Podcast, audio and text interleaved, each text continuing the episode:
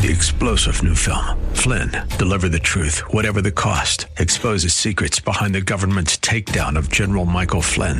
Flynn knew what the intel world had been up to. He ordered the first audit of the use of contractors. This set off alarm bells. He told the truth. He was the most dangerous person for Donald Trump to hire. They had to get rid of Flynn.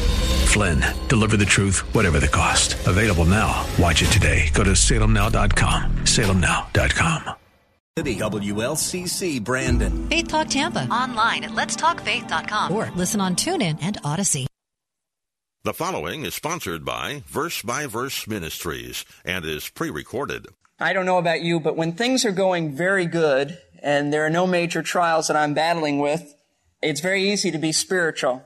It's at those times that praising the Lord easily flows from my mouth.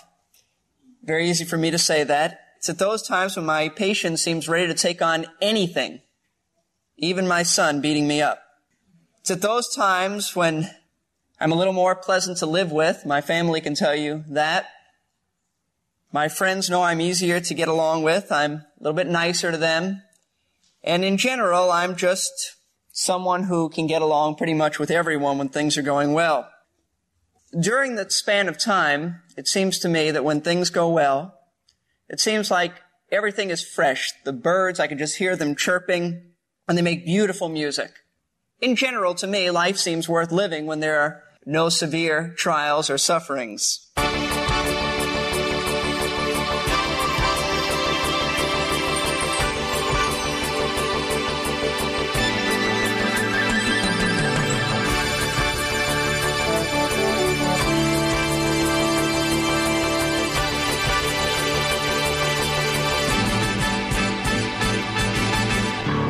Face trials, I think most of us, if we are honest, would say we don't react well.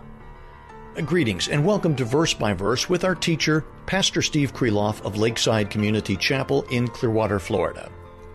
When it comes to how we sometimes react during a trial, God knows that it's natural for us to act carnal because we have that sin nature within us yet and it's natural for us to react to situations as if we weren't even saved.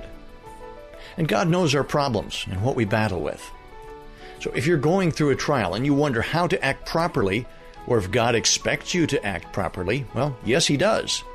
And God in His Word gives us some reasons for acting in a holy manner when we're going through a trial. Pastor Steve Kreloff is going to give us some very practical helps from 1 Peter for dealing with trials. So let's get into today's lesson. Would you turn your Bibles to 1 Peter as we continue our study on this magnificent letter?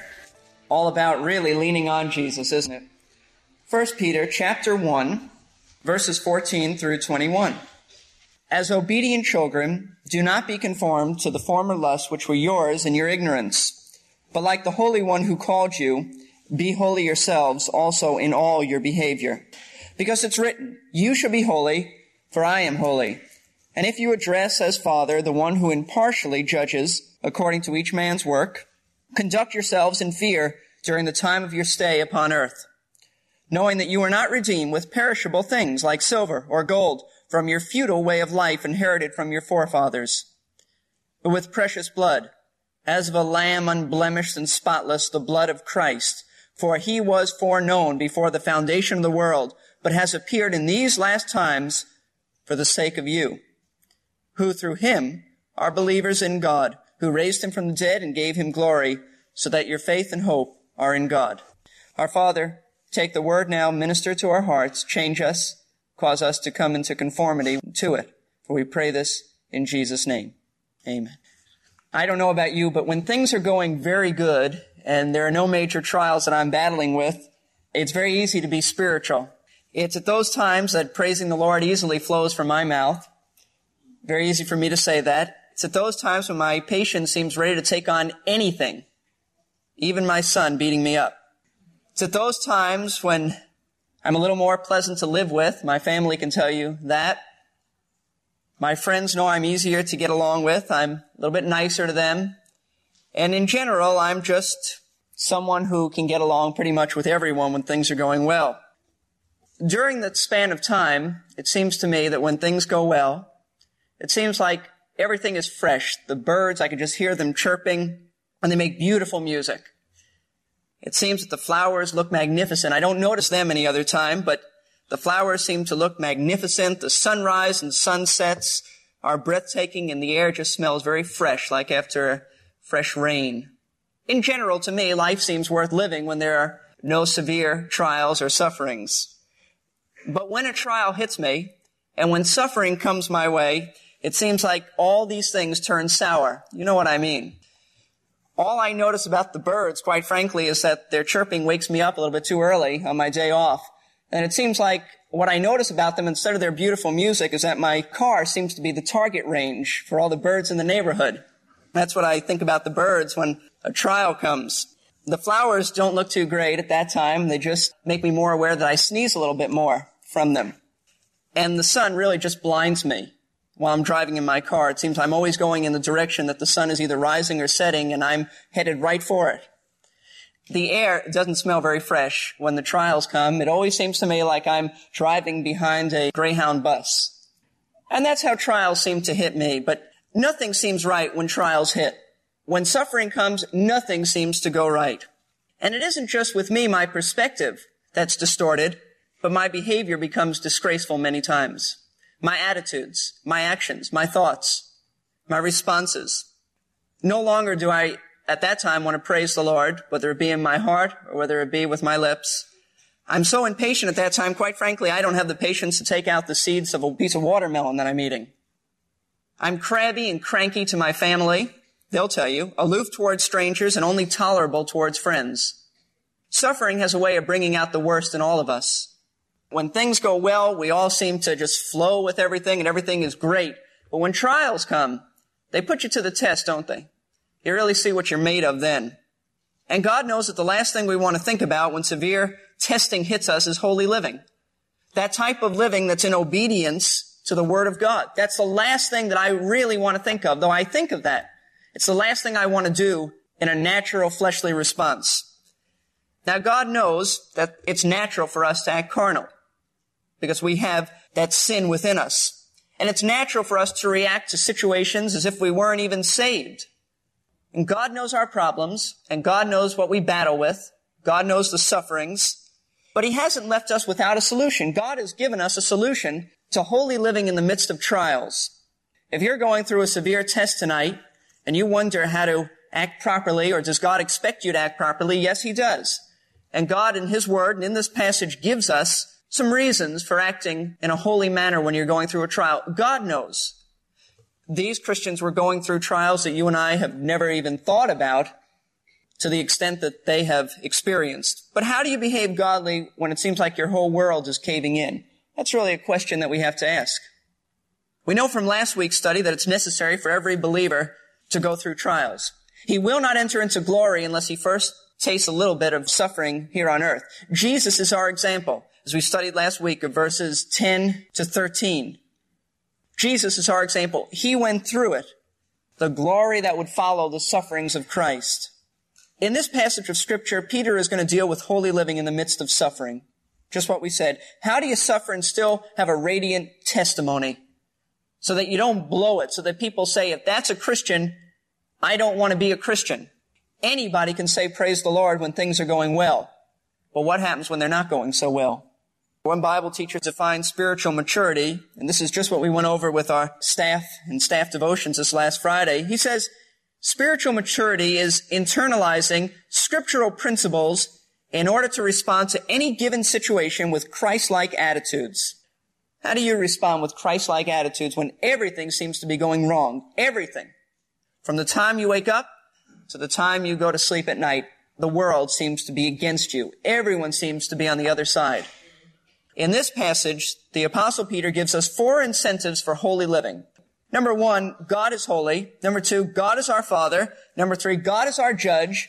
And number four, God is our redeemer. So let's get into the text. God is holy. That's the first reason we ought to live. The first incentive or motivation for a godly life verses 14 through 16. Look what he says in verse 14. As obedient children, do not be conformed to the former lusts which were yours in your ignorance. It's only proper that a child of God who's taken on the divine nature, the moment of salvation, he's taken on that nature, he act differently than he used to be. You shouldn't be the way you were. Paul says that when we're in Christ, all things are becoming new. You ought to be different. People have a distorted view of worldliness. Worldliness isn't what you do, it's your attitude he says we're now labeled children of obedience. That's what it originally is in the Greek. Not obedient children, though it's the same thing. We're children of obedience. Whereas before our conversion, what were we called? Children of disobedience. Turn with me to Ephesians chapter 2 and keep your place there at Ephesians chapter 2 and 1 Peter chapter 1. And you'll see it's a parallel passage, but it reverses what Peter is dealing with, though the same truths are evident. Chapter 2, he says, And you were dead in your trespasses and sins, in which you formerly walked according to the course of this world, according to the prince of the power of the air, of the spirit that's now working in the sons of disobedience. Stay at chapter 2 of Ephesians and chapter 1 of Peter. Before, our lifestyle used to be totally disobedient because we never had a divine nature and we only had a sinful nature and we were totally rebellious, totally disobedient, though maybe we were a little more sophisticated about it, but we were disobedient completely. Our entire lifestyle was one of going against God. Now we're told to be conformed to what we are now, not what we used to be, not our former lusts, which were ours in our ignorance. Maybe before we did these things ignorantly, but now we've got knowledge of the Word of God. Now we're different. Now we have a divine nature. Kenneth Wuest says the word fashion or conform in the Greek text refers to the act of assuming an outward appearance or expression which did not come from and is not representative of one's inmost and true nature. In other words, don't fake it. Be what you really are. And what you really are is a child of God, a child who's obedient, a child who's taken on the divine nature, and one who ought to act like he's different. Not like everybody else. It's easy to fake it. You know that we live in a world that's artificial and plastic. As I was preparing for this message, I looked around my office to see all the fake things that are in my office. Let me share with you what I found. I found artificial flowers, artificial wood. It's made of plastic and not wood. My shoes were artificial leather. And there was artificial glass, which was plastic covering some pictures I have in my office. Imitations, but not the real thing. They look like the real thing, but they weren't the real thing. And it's easy to carry this over into our spiritual lives. Now I'm going to tell you a story that's a most interesting story, and I hope God will write it upon your hearts because it's funny, but it's a story that illustrates how we can fake it, how we can be torn up inside, but put on that plastic front that says we're at peace when we aren't. And the whole point that I'm trying to make in illustrating this is that God says to be conformed to what you really are, one who has taken on the divine nature. The story involves some American soldiers during the Korean War. These soldiers rented a house and they hired a local boy who would do their general housekeeping and their cooking and whatever else he needed to do. The rest I'll quote as I read it. This little Korean fellow they hired had an unbelievably positive attitude. He was always smiling, so they played one trick after another on him. They nailed his shoes to the floor. He'd get up in the morning, pull those nails out with pliers, and slip on the shoes and maintain an excellent spirit. They put grease on the stove handles, and he would wipe each one off, smiling and singing his way through the day. Sounds like what I experienced when I was a student at Moody. They balanced buckets of water over the door, and he'd get drenched. But he would dry off and never fuss time after time. Finally, the soldiers became so ashamed of themselves that they called him in. They called him in one day and they said, we want you to know that we're, this is really funny. We want you to know that we're never going to trick you again. Your attitude has been outstanding. He asked you me no more nail shoes to floor? No more, they said. No more sticky on stove knobs? No more. You mean no more water buckets on door? No more. Okay, then no more spit in soup, he responded with a smile and a shrug. if you were in the Korean War, you're wondering if you had a houseboy now who took care of you and why he smiled so much. But you know, it's easy to fake it, just like that fellow. And, and more times than not, we're spitting in the soup when we ought to be just admitting what we really are. And so God says, you have a divine nature. You live like that. Don't fake it. Don't spit in the soup and be torn up inside. Be what you really are, what God says you are. Don't fake it. Back to Ephesians chapter 2. You'll get over that one. You'll keep thinking about that tonight. You'll look at your soup twice when you drink it again. Ephesians chapter 2, verse 3. Among them, we too all formerly lived in the lust of our flesh, indulging the desires of the flesh and of the mind, and were by nature children of wrath, even as the rest. In other words, you used to have one nature, and you used to act this way, and that was it.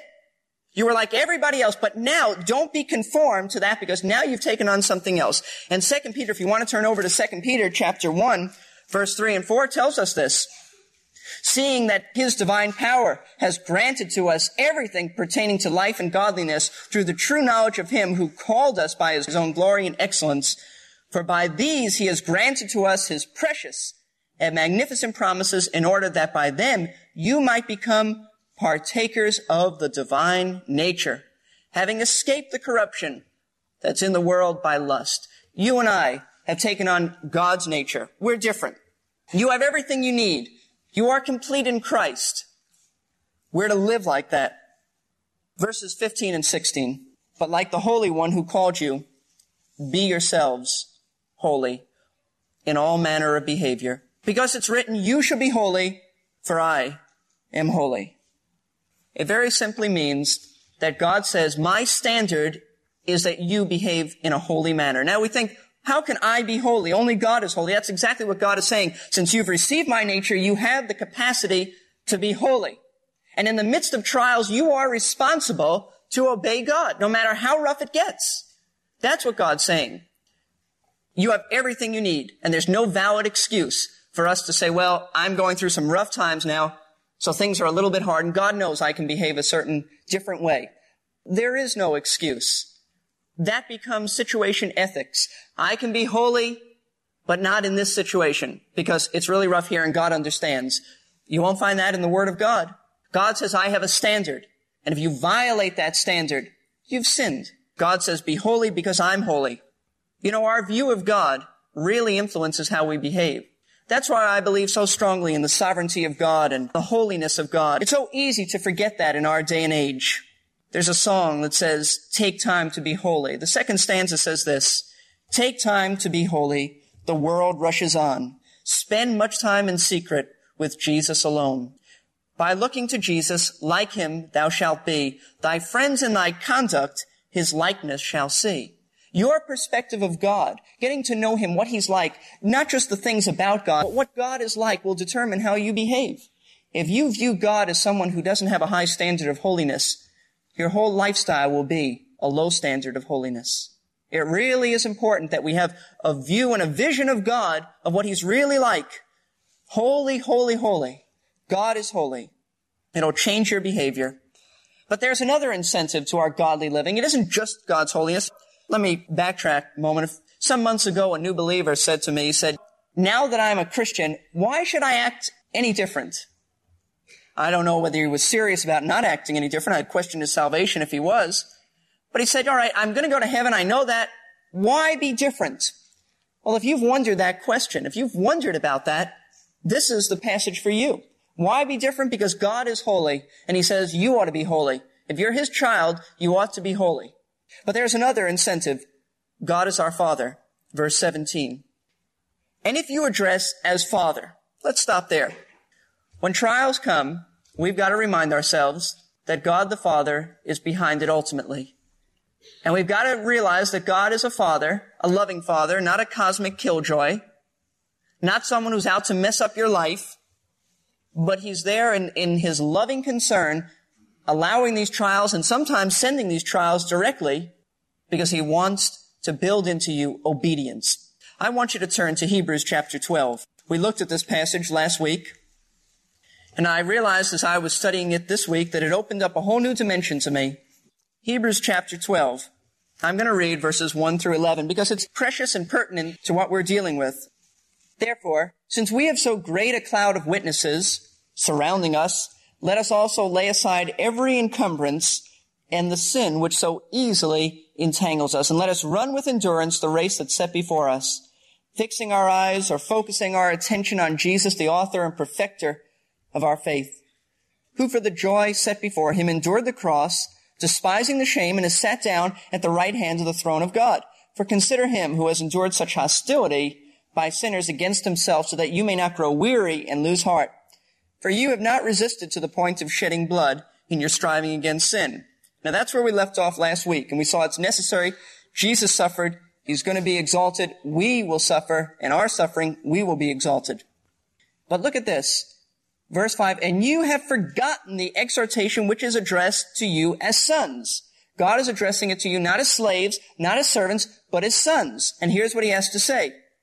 My son, do not regard lightly the discipline of the Lord. Many times our trials are disciplines. They're disciplinary action from God. Sometimes they're not, but sometimes they are. Nor faint when you are reproved by him. For those whom the Lord loves, he disciplines and he scourges every son whom he receives. It's for discipline that you endure. God deals with you as with sons. For what son is there whom his father does not discipline? But if you're without discipline, of which all have become partakers, then you are illegitimate children and not sons. If you don't know what a trial is in the Christian life, if you've never been disciplined by God, God says you're illegitimate. You're not really mine. Because with mine, I deal with them as children, as sons, because I'm perfecting their faith, I'm purifying them, I'm testing them. Verse 9. Furthermore, we had earthly fathers to discipline us, and we respected them. Shall we not much rather be subject to the Father of spirits and live? For they disciplined us for a short time, as seemed best to them, but he disciplines us for our good, that we may share his holiness. That's what we're talking about. Verse 11. All discipline for the moment seems not to be joyful, but sorrowful, yet to those who have been trained by it, afterwards it yields the peaceable fruit of righteousness. In other words, God deals with us as a father deals with his children, and he disciplines us and sends us trials so that we might be trained to live properly. Do you see that? God disciplines us so that we might be encouraged to live a holy life. And so what is the incentive for living a godly life? That God is our Father. And you see, when our Father deals with us, there's nothing more than what a child wants to do than please his father. There's nothing greater for a child to do than to please his dad. But sometimes we can forget that God is our Father. And we forget that He treats us as children.